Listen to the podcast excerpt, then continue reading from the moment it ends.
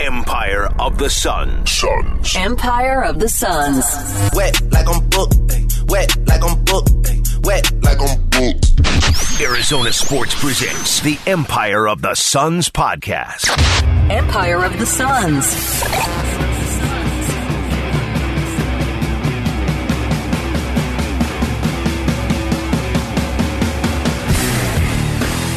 Hello there, and welcome to the Empire of the Suns podcast. My name is Kellan Olson, not joined as always by Kevin Zimmerman. Devin Booker and Kevin Durant played so well in the Game 3 win that Kevin's immune system needed to fight back and shut down briefly. Uh, he is going through a bit of a stomach flu situation, so he's unable to join us. Luckily, I texted my pal, my good bud, Luke Lapinski of the Wolf and Luke show. And Luke's here. Luke, this is great timing because – you've got the classic two games and two games happening before the next show. So I get your I get your fresh game three takes here. Hello. Yeah, this is pretty much perfect. We were talking about this yesterday, actually at the game, and Kevin was there. We were like, okay, wait all week for a game to actually happen, and now they're going to play two this weekend before we can even react to either one of them. So this is actually a gift to me, Kellan. So thank you. Yay! Thank you so much for being here, bud. Uh, let's get into it. So the Suns won the game. They they won the basketball game. Very important. They would have gone down three uh, 3-0 and we all know the statistics there. They would have been pretty much screwed. They're in a tough spot being down 2-0 not entirely out of it but they win this game 121 to 114 the latest devin booker masterclass this postseason a couple postseasons ago he's got quite the resume going. 47.6 rebounds 9 assists 3 steals a block 3 turnovers 20 of 25 from the field. Luke he was 15 of 17 on his twos? What like even for him, that's nuts. Uh, Kevin Durant, 39 points, nine rebounds, eight assists, zero turnovers, two blocks. He was 12 of 31, so he missed 19 shots still. So it wasn't quite the Kevin Durant we were expecting. But with that in mind, he was persistent. He was insistent on scoring, and he did so by getting to the foul line. Pretty much the entire game, he had their only free throws. He was 14 of 16. Booker unfortunately ruined what would have been a really cool stat by getting fouled with five seconds left, where he would have set the new playoff record for most points without a free throw. Uh, he was at 45 at one point. The record was 39, but that record will have to hold. I don't. Uh, how how were you reacting going into this one, Luke? I know I know must win was the was the phrase thrown around, but I think there were ways in which the team could win and people could still not be confident. Or were you just in the mindset of they need to win this game no matter how it went and just how you, how effective you thought they were in the win. Yeah, I mean, I think for the purposes of surviving the series, it was the second part of that. You know, just win the game, get through it, and then pick up the pieces today before uh, tomorrow's game you know, is it sustainable for Kevin Durant and Devin Booker to get you 86 points and you win a championship? I, don't know. I have more questions now than I did at the start of the playoffs in terms of winning a championship.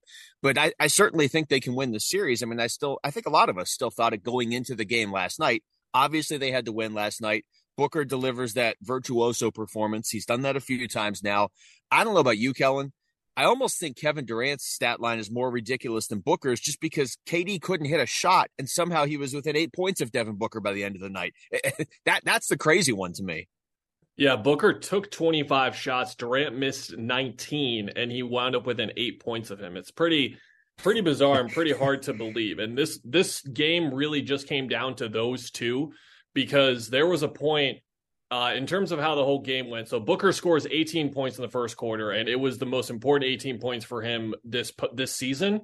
Now, if the Suns go on to make the NBA Finals, win a championship, whatever it is, right, we'll look back on this as the most eight, important 18 points of his career because no one else really had it going.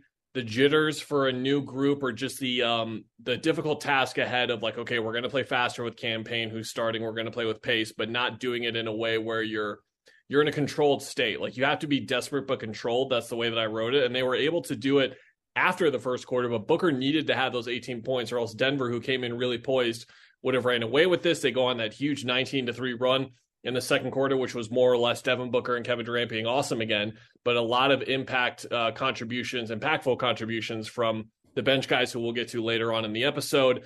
But then the third quarter comes out, Luke, and Denver tweaks everything defensively, and they're like, okay, if you want to do the two on five thing, go ahead. We're going to send two or three bodies at you. We're going to force you to pass to the other guys when we can. And more importantly, Denver was starting to score on the other end. And it looked like the game was turning, but Denver was just so worn down. Luke, did you get the same sense that I did that by the fourth quarter they just didn't have enough gas left? Yeah, and I think at a certain point, you know, give Denver credit for making that run in the third quarter. You know, I'm sure at some point they thought maybe Devin Booker would stop hitting shots. You know, it, it's you never want to boil a game down to one guy, but when he when he puts up the numbers that you mentioned and he does it on 20 of 25 shooting, I, I, give Denver credit, like I said, for getting back in the game and sort of waiting for the Suns to crack. And, you know, Booker was in foul trouble, obviously, with the five fouls, but he just never wavered. And KD kept getting to the free throw line. And yeah, I feel like the Suns, you know, you said this the other day on our show. I, I think Monty Williams is taking a lot of undue criticism in this series in particular. He hasn't been perfect, but I feel like he's made some pretty good adjustments, uh, certainly after game one and even uh, even in game three. Yeah, absolutely. Uh, what I wrote about today on the site for previewing Game Four is essentially my. I, I, made a big, I made a grand declaration, Luke. I did the big take thing, not a hot Uh-oh. take necessarily, but a declaration, and I basically said we now know how the Suns can win this series because I think a lot of us were like, okay, let's see if they can win one of these two games without Chris Paul. It seems like they're pretty screwed. What, however you want to put it. Like Kevin and I were not gloomy after game two, but we were just discussing how myself personally being in the building in Denver, it felt like a monumental moment was happening in terms yeah. of just the the um, trajectory of the team, not only in that moment but going forward. Like, was this was this going to be it for this specific team? Like, it, it just felt like a huge moment. So, just looking back and zooming out out on the game, I don't know if I expected to come out of this game thinking like, oh, this is how they can win the rest of the series. And people are going to think that my most obvious answer is Kevin Durant and Devin Booker combined for 86 points every game. No, it's not that. It's the fact that guys like TJ Warren, guys, yes, Luke, like Landry Shamet, even though what? he's getting booed now every time he touches the ball or checks into the game. Um, guys like Jock Landale, guys like Terrence Ross, guys like Cam Payne were just booking it everywhere. They were energy and effort was everywhere from those guys. And I included in the preview and tweeted out some clips of just these guys working defensively for loose balls, Landale sprinting up the floor to open a lane, Cam Payne pushing it in transition. They just wore down the Nuggets. And this is everything that I talked about with you. We might have been talking about this for so long, Luke. We talked about it on the rundown as opposed to Wolf and Luke, where the the wear down effect is back. That was the first time I've seen them in a playoff game this year, the first time I've seen them in a game, maybe even this season, where the wear down effect of mid third quarter, Jamal Murray, late third quarter, sorry, Jamal Murray is telling Mike Michael Malone, like, I need a timeout. Like I and then he's like hands on knees, like panting. And then midway through the fourth quarter, same thing again. He he looked exhausted. And a lot of those Nuggets players looked really tired. And that is what we've seen the Suns through Devin Booker's play mostly and the tone that he sets achieve. And if they're able to do that, Luke, look, do they need 75 to 80 points a game from those two guys. I, I, guess probably that's, but if they knock down a couple of more threes, and more importantly, if all those guys, and we're going to get to eight and later, are playing that hard and wearing down the Nuggets game after game, they can easily win this series. Yeah, I think that's it. I think I think you said it right there. There's a path to seeing how this would work, and, and 86 points from from those guys every night is that sustainable for a playoff run to win a title? I, you know, that's a different conversation. But can you win three more games in the series? It's a lot to ask, and Booker's probably not going to shoot 80 percent every game, although who knows with him. But you also figure Kevin Durant's going to start hitting some shots too, and and not you know shooting about 33, 35 percent from the field.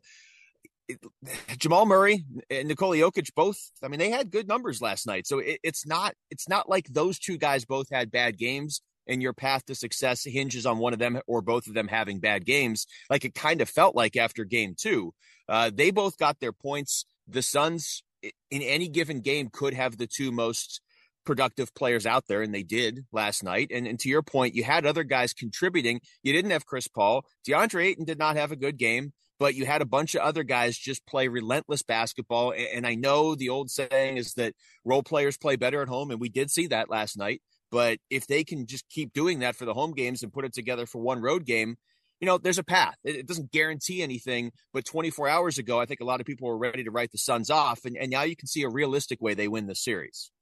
Absolutely, and this is a game where I understand that Denver played its worst game of the series so far, but my goodness, Luke, they got 30, 17, and 17 out of Nikola Jokic. That third quarter was masterful. He was amazing. Jamal Murray was the guy for three quarters. Like I said, he really wore down. I think he was one of eight in the fourth quarter, but he had 32 points, six rebounds, five assists.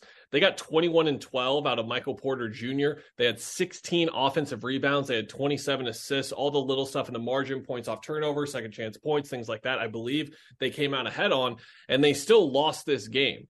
And I, I understand 90% of it comes down to the way that Booker and Durant play, played. I really do get that. But I think that the Suns obviously do not win this game if they don't get the energy and effort from those kinds of guys. And shouts out to Monty Williams. I know a lot of fans are clamoring and saying it's five games too late for some of these guys to play. But it was a difficult decision to play guys like TJ Warren and Terrence Ross with what they had shown defensively in the last month of the season. I thought TJ came out and played really good defense. I thought that Ross did okay and didn't really get picked on in the way that I expected. And then for him to just trust those guys and go with those guys. Torrey Craig and Josh Okogie have been the fifth and sixth most reliable players in this new uh, Kevin Durant team. And Craig played three minutes and Okogie played 10, and it was the right decision.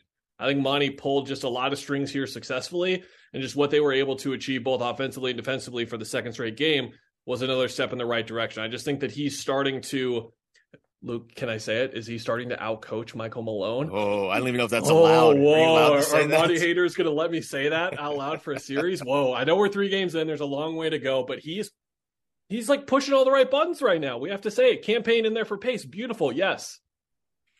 He is. Eh, you know, it's easy to look at Monty and say, oh, he's getting out coached last year against Willie Green or even against Jason Kidd, certainly. And so then that carries over to this year in the first round, and you say, oh, okay, Ty Lue. Well, Ty Lue out coaches most guys, and the Suns did win that series in five games. So it's not like Monty was lost. I agree with you so far in this series. You know, Denver came out, and if, if the series was, if the first game was indicative of the whole series, the Suns were in trouble because it wasn't just the loss, it was how much better the, the Nuggets looked than the Suns. And in each game since then, the two games, the Suns have looked better and better. What was tough about losing game two is it felt like that was a game you you should have won. And so it feels like if you're going to win the series, you almost won five out of seven to do it. But at the same time, that was Monty Williams making considerable adjustments, and he knew Denver was going to push back last night, and they did. Jamal Murray was good, but you know, Aaron Gordon didn't have a very good game, and he's been a difference maker in this series. And I'm not saying that was all Monty Williams, but the fact that the Suns were willing to take the risk and throw some different looks at the Nuggets, and like you said, get away with it on the defensive end a little bit. I know there was one play where everybody cleared out to the right side of the floor, and it was just Jamal Murray against Terrence Ross, I believe. Like everybody, like it's like they all left the arena for a second just to let those two go one on one. But the Suns never got burned by it, and so you, you have to give the coach credit in a case like this. And to this point, and just to kind of wrap up on the rotation here, it's it's a it's a dangerous thought process to kind of put in the guy known for offense as opposed to putting the guy in for defense. And then in that moment that TJ Warren had in the fourth quarter where he gets set up in the same corner three possessions in a row, it's like, okay, is he going to make two out of three of those shots or all three?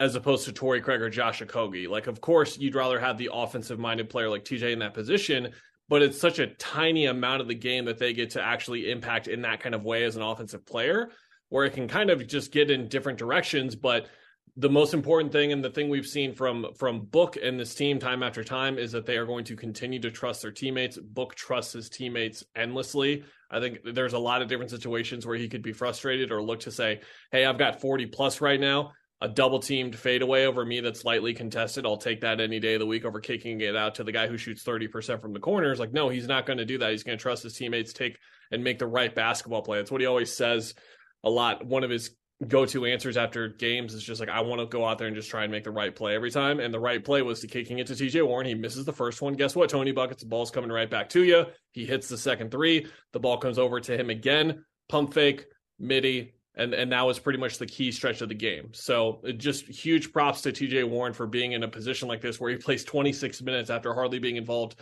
in the rotation at all to hit two of the bigger shots in the game. He made some key defensive plays as well. He had a block and I believe a steal uh, as well. And I talked about Jamal Murray getting worn down.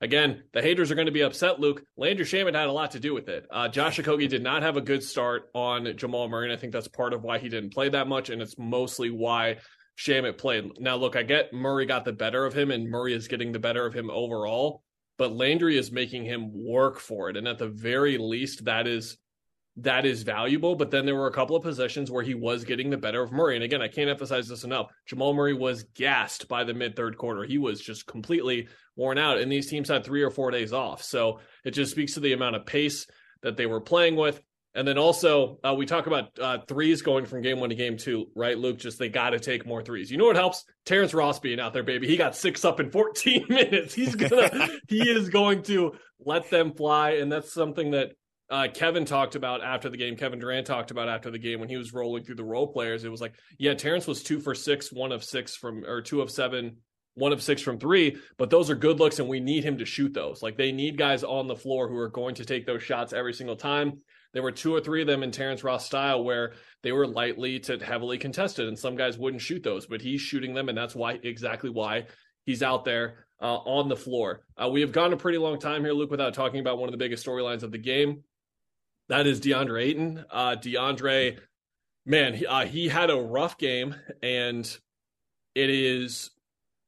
I I don't I'm not surprised by anything with him at this point, and I don't mean that in a negative way. I mean it in a positive way. Like I wouldn't have guessed that.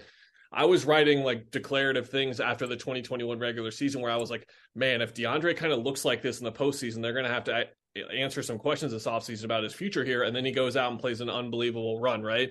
And now those questions are starting to kind of come up again two years later. We don't really have to talk about it like that, of course, but for him to come out and just have a, another one of those typical DeAndre games where he's disconnected, the lack of aggression, the lack of force, whatever you want to call it, in a must win game. If they lose this game, their season is effectively over. And for him to play like that, especially defensively, I thought defensively it was one of the worst games I've seen him play in a couple of years.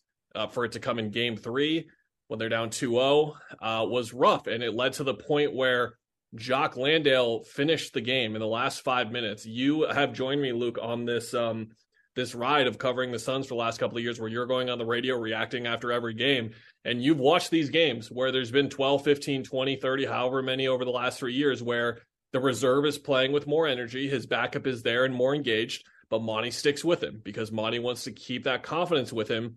But he reached a point in this game where he he had to play Landale, and and there are certain moments where he's had to play the guy, but he is not, which is why I didn't expect it to happen still. And then Landale got up and he came in the game. It, it was it was shocking.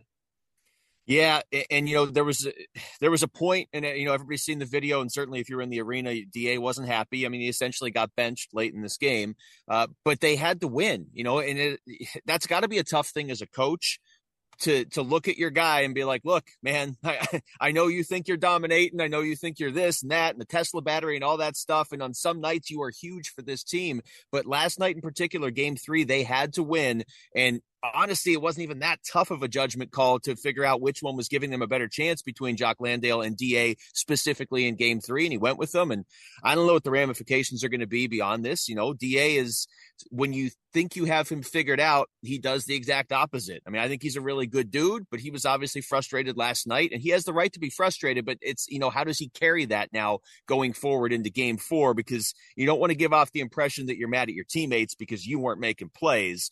Um, and so we'll, we'll have to see where that goes. But, but they, they had to find a way to get a win last night. And, and DA had chances. He played 26 minutes, but at the end of the game, it was, it was pretty clear he wasn't giving them the best chance. And you can't waste a 47 point effort from Devin Booker just to make sure everybody feels good about themselves. You had to win the game. Now there's more games for guys to earn opportunities to feel good about themselves. I mean, it's the right move. We just Da man, like you've covered this team for a while, Kellan. He's he's got to be the most polarizing Sun certainly that you've ever covered. And I have to wonder if he's the most polarizing Sun of all time because you could go talk to 100 Suns fans after that game, and 50 are going to tell you he's getting a raw deal and they need to run the offense through him, and 50 are going to tell you they'd be up 3 0 in the series if it wasn't for him or they'd already have a title or something. I'd go as far as saying like Valley history in general. He's one of the most polarizing for sure, without a doubt. The Sun? He's got to be. Um, I it just reached this point where Jamal Murray had stuffed him two or three times at the rim. Um, on a weak side rotation. And that's just where you're not only letting Denver get what it wants out of that situation, but you're also just giving Denver momentum and you're just not getting enough out of the play. And it's just like, it's a bad look. It's all these kinds of things that come to a head. And then he comes out with, with the thing on the bench. If you didn't see the video, uh, DeAndre went to the coach's huddle, which is separate from the huddle at the start of like a timeout or whatever. And it looked like he wanted to get clarification that he was coming out. He was. Chris Paul gave him like a tap to make sure he was good and then extended his hand for like another dap. DeAndre didn't reciprocate it. By the way, huge teammate move by Saben Lee. I don't know if you've rewatched the video, Luke, but Saben Lee immediately comes in there and daps up Chris Paul to make sure he yep. doesn't get left hanging. Great teammate stuff from Saben Lee, always locked in over there. Why do you say he... that. That that was like the first thing I noticed because Chris Paul he tries to give him like the high five twice and Da blows him off both times and Saben Lee's like I got this we're good we're gonna stay we're gonna stay unified as a team. It's all good. Yeah. So De- uh, DeAndre goes to the end of the bench. Uh, is frustrated over there. A couple of teammates come over to try and calm him down. It was a bad moment, and guys have bad moments. Like we we have seen those types of moments out of many basketball players before. This is not a unique thing to DeAndre, and it certainly does not paint him to be a bad teammate. Leave it to Twitter, Luke, to overreact to one video and let that paint people or make people's perception of DeAndre be that he's a bad teammate and doesn't care about his teammates and he's quit on the team and all this kind of stuff as Jock Landale uh, passionately, dare I say, Luke, vented, ranted, whatever you want to say about it uh, after practice today. Uh, Da has always been a great teammate. He's always been extremely supportive on the bench. He was later going over to Landale and pointing out things, and and Landale told us it was like the intricacies of Jokic's game because man, DeAndre spent hundred, hundreds of minutes at this point guarding Nikola Jokic, and Landale was like, "Yeah, this is my first time ever guarding him." So you can imagine the help and assistance that Da could provide. He did provide a little bit there. DA's always been great about that stuff. But to that point and to that end, at a certain point, his energy and engagement just has to be at least consistent enough to like reach a certain threshold. And it gets in this dangerous cycle, Luke, where if he plays well in game four and he starts running the floor and crashing the offensive glass, now we feel like we have to give him a lot of credit for doing that when it should just be a prerequisite because of how topsy turvy the conversation gets around him. So the bottom line is again, I, I, said I was getting declarative in my preview that's up on the site now. I, I got even further and I said Sunday's the most important game of his career. And mm-hmm. what I mean by that is this conversation that you and I have been having back uh, back on the rundown. We were talking about, about this stuff like four or five years ago. It has now gone mainstream and it's now in the national and like international audience. Like these clips, um, the one of him standing there when Jokic was tapping it around after game one, this one now after game three, and then just the audience, um, the crowd reacting the way that they do after every one of these moments now, and then also the broadcast. Like I rewatched the game this morning, and ESPN, like Richard Jefferson, JJ Redick, Ryan Ruocco, like they're pointing out the moments every time they happen now because they just stick out like a sore thumb once you realize they're there. So now it's going to be on DeAndre to show how he's going to respond to this moment. He got benched at the end of a playoff game, rightfully so, for the way that he was playing and the way that he was it, it it's one of those things where this will get characterized. Luke is like, oh, he got benched for a bad game and he has a bad night. Guys have bad shooting nights, but he's just not. It's it's just about the effort and the engagement. It all comes back to the connectivity and all that kind of stuff. And if that's not there, that's just inexcusable. And it's been inexcusable for far too long with him. But it's just happening now in the playoffs. It did not happen as much in the playoffs a year ago. It certainly did not happen in the playoffs two years ago. But now it's happening on the biggest stage, and everyone's watching him. So it's a huge moment for him for his career as a whole to show that he is not that guy, at least in the postseason. Like, at least when he can uh, still hold the claim as a guy who really steps up in the postseason, because right now he really can't with the way that he's performed so far. So I think Sunday is a, is a huge game for him. And to go back to everything I was talking about, Luke, to end my spiel here, I'm saying like effort engagement is the key to the whole series. He's the guy who's got to do it. So if he does it, the Suns are in a really good position to win this series still. If he doesn't do it, they can't win this series. They just can't.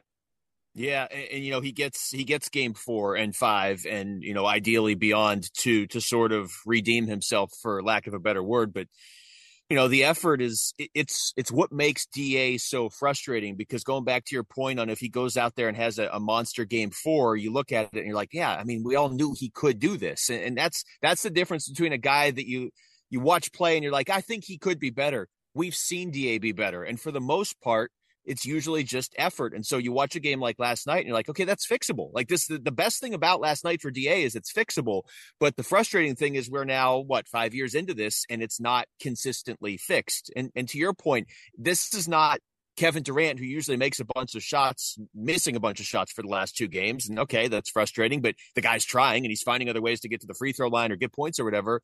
With Da, it's like, all right, man, the, the thing that's not working, you could fix. And so I, am I'm, I'm interested certainly to see how he responds uh, for game four because you're right. If he doesn't respond well, I don't know that they can win. They can win the series, but they can't go as far as where they are ultimately set up to go. And, and quite frankly, the way Devin Booker is playing, uh, like like they should go without DeAndre Ayton, giving them a lot more efforts, like we saw at least in Game Two, and, and really more like we saw two years ago in the playoffs. Because you know, to your point, also on the on the national media is really picking up on this now. People are seeing it you're a max player. You're going to get more scrutiny, and that's that comes with the money. But as long as you're playing well in the playoffs, most of the national media is not going to care what you did on a February Tuesday night against Minnesota or whatever. They care what you do when there's eight teams left and you're playing against Nikola Jokic.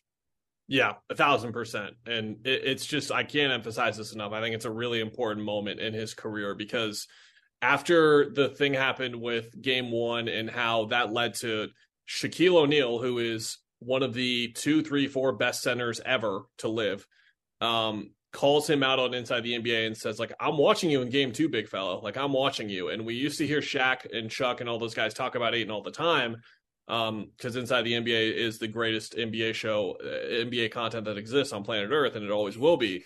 The way that they typically had those conversations were about like oh they got to feed the big fella get him his touches he should have 25 and 20 all this kind of stuff. And now their conversation is now more shifted where Shaq is like i want to see how hard you're working.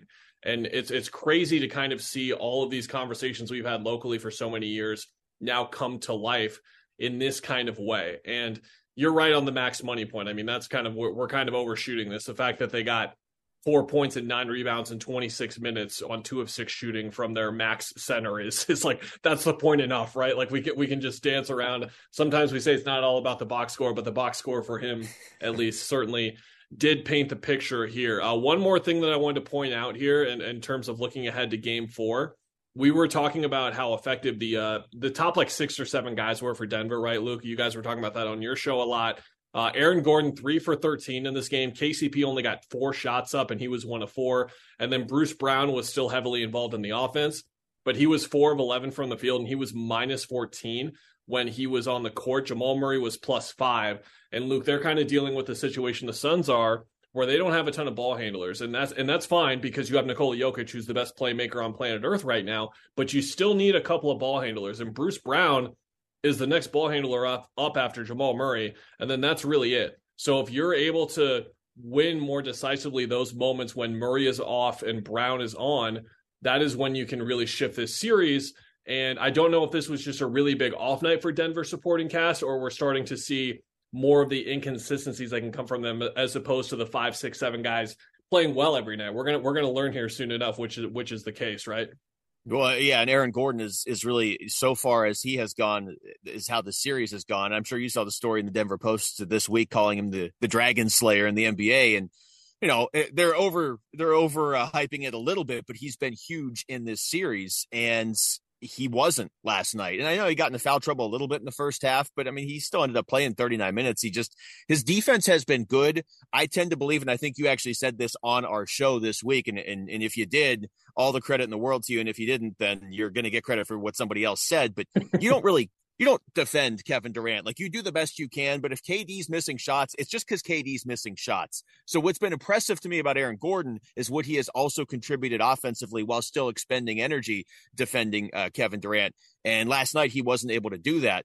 And now you're in this position where if the Suns can win game four, if if it's at all similar to to what we saw last night, if Aaron Gordon has a, an off night and he goes three of 13 again or whatever, okay, well then it's 2-2 and the Suns have won two games without Chris Paul, and they've won the most recent two games. And I'm not saying Denver's going to get scared or they're going to fold, but I mean, who are you picking at that point if it's a best of three and the Suns have won two in a row? I, I think most neutral people would be picking the Suns at that point. That's how big tomorrow's game is.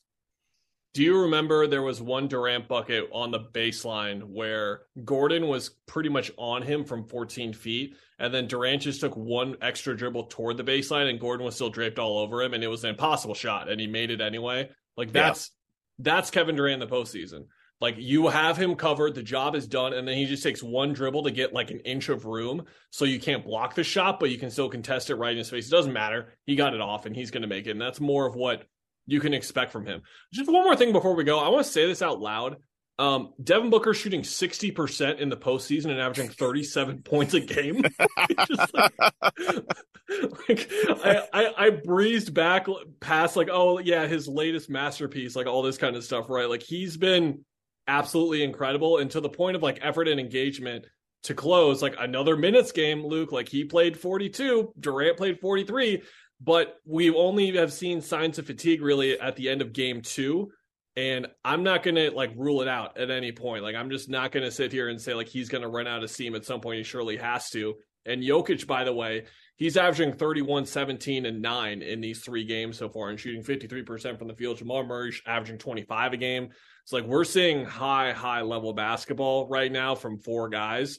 And I think that's more of what I wanted to focus on here to close because I, th- I think Sunday will once again be uh, Friday by default. Luke, like all four of those guys played super well. I, I wonder who is like the first to kind of fold, and you can kind of tell that I'm leaning towards Murray by default. But if they if there's an off night for Booker or Durant, or if there's an off night for Murray or Jokic, I think the other team is quite obviously like in a supreme position tomorrow night. Do you agree? Yeah, uh, absolutely. And those four players you just mentioned, they combined for 148 points last night. I mean, if if you weren't a Suns fan and you could just step back and watch this series and not really be emotionally invested, you're seeing some amazing basketball from the best players in the series. And and, and yeah, you're right. I mean, Jamal Murray is is kind of he had the really off game too. You know, he was he was basically he wasn't the only reason they won game one, but he was certainly the catalyst. If he starts to crumble, Denver is absolutely in trouble. And, and just to go back what you said on Booker, I, I want to ask you about this too, because you know, Wolf brings this up on the show a lot. He says maybe we don't fully appreciate Devin Booker, and maybe there's maybe, but I don't feel like that. I feel like in this city, fans really do truly appreciate Devin Booker because he was here through the bad times, and you've kind of watched him grow up, and a lot of Suns fans have grown up with him. Uh, but I do wonder, it's getting difficult to to truly gauge his greatness locally because you have the fans that are, hey, I'm a Suns fan. He was the best player in the NBA five years ago. Or you have the fans that are like, I'm a Suns fan, so I always assume somebody in another city is is is better. Kellan, the numbers you just threw out for what he's doing in these playoffs, and and there are moments where this team looks like a two man team. I, I I'm not going to say we've never seen this before because that's not true, but this is like historic stuff. This isn't just, hey, he's having a really good playoff and it's him and Jimmy Butler and maybe one other guy. Like this is he's he's playing generational basketball right now if he continues at this pace and they lose in the second round or they lose in the West, like wherever it ends, but if he continues at this pace, it is going to be one of the greatest postseasons ever. And I, I think people are going to people will shortchange it if they lose, of course. Like the ones that qualify have to win the title. I found a list of there's only been I think six guys in league history now seven who have had 45 plus points in at least three different games in the in the same postseason, and Book was one of them. I went and looked, and only two times did that guy win the title. So wow. there have been these types of performances before. Like one of them that came up, Allen Iverson came up, and I, I didn't have to look at the year. Like, yeah, it's 2001 when he went to the finals. Like I, I saw it. Like I watched that as a kid. Like I, I knew that was the year for him. Like we've seen this kind of before, but that's what it reminds me of. Like it's getting to the point where it's like this is like Iverson in 01. This is like the Jordan stuff that people tell me about because again, I was four years old at the time. I've gone back and watched a little bit of it, but people were there in real time.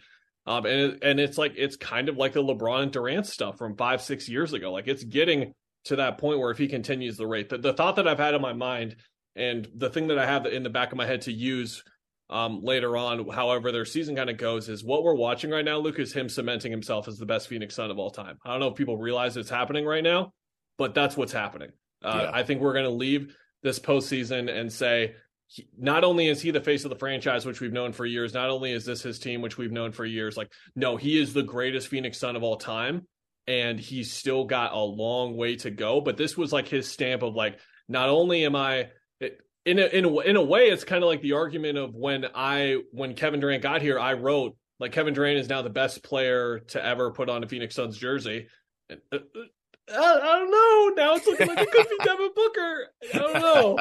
I don't know. That's crazy to say about Kevin freaking Durant, but at least the way that they've played and the and the levels that he's reached right now. That's the thing, Luke, is Durant is a top 12 player of all time. And I just made a statement that I don't think it's crazy that the way Booker is playing right now rivals the, the peak of any Durant season we've seen right now.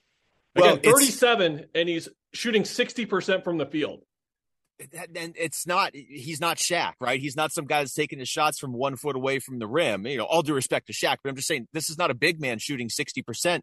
Most of those shots are fadeaways, it feels like. And, and we've gotten to the point now where he's taking shots last night, and it's not the only game in, in these playoffs where he's taking ridiculous shots and you just expect them to go in. And you could tell there were moments last night where everybody on the floor on both teams expected them to go in. And I'm sure that's demoralizing if you're Denver too, because the way Booker was playing last night, I don't know that you can stop him, at least him individually. It's that it's that relentless pursuit that he has, Kellan, of constantly getting better. And he does it year to year. And he did it when nobody else outside the city was watching him, but he was already really good. And he's been doing it since they got to the finals two years ago. And who knows where he's going to go with this? I mean, the guy could easily play another 10, 12 years in this league. He can't keep getting better every year, right? That's absurd. Uh, he might. He's might. might. I'm not willing to rule anything out anymore. I'm really not. Uh, Luke, thank you so much for joining us. If you live under a rock, you're not a local uh, Valley fan. Luke is a part of the Wolf and Luke show. You can go on the Arizona Sports app to listen to it live, 10 to 2 uh, local time. You can listen from anywhere, by the way, which is a neat little feature that we have because people would always tweet me when I would join you guys' show and be like, Can I listen from so and so? Yes, you can. And and and if you're not, you're not like a, a, a mid afternoon sports talk person, but you're a sports talk person. Just go on your podcast app. The Wolf and Luke hours are all there. All the shows, all the interviews, all the times that I'm on there, whatever you want to look for on there, they'll be there, and that's where you can listen to Luke uh, talk about how the Arizona Cardinals are going to do in 2023. Aren't oh, you excited, boy. Luke? I'm so fired up. And I would just add, even if you hated me on this podcast, we're going to have Kellan on. So just listen to the podcast version of our show and just turn it down when I'm talking and then turn it back up when Kellan's talking and you still get the full experience. Do not do that because we're going to have some epic Cardinals and D back segments when I fill in this summer. Uh, the Cardinal segments are going to be more demoralizing for me, but hopefully the D back segments are going to be kind of uplifting. We'll see. Well, you, you can talk about Gabriel Moreno. He's getting hits again. Hey, good for him. That's that's good to see. I, I, like it when they when they do that as opposed to the other thing that's not good yeah. in baseball, right? That that's the good stuff. Luke, thank you so much. Everyone, thank you so much for listening. We will be back Sunday night after game four. Well, we have a 2-2 series, 3-1 going back to Denver. We're gonna have to wait and see. We'll see you then.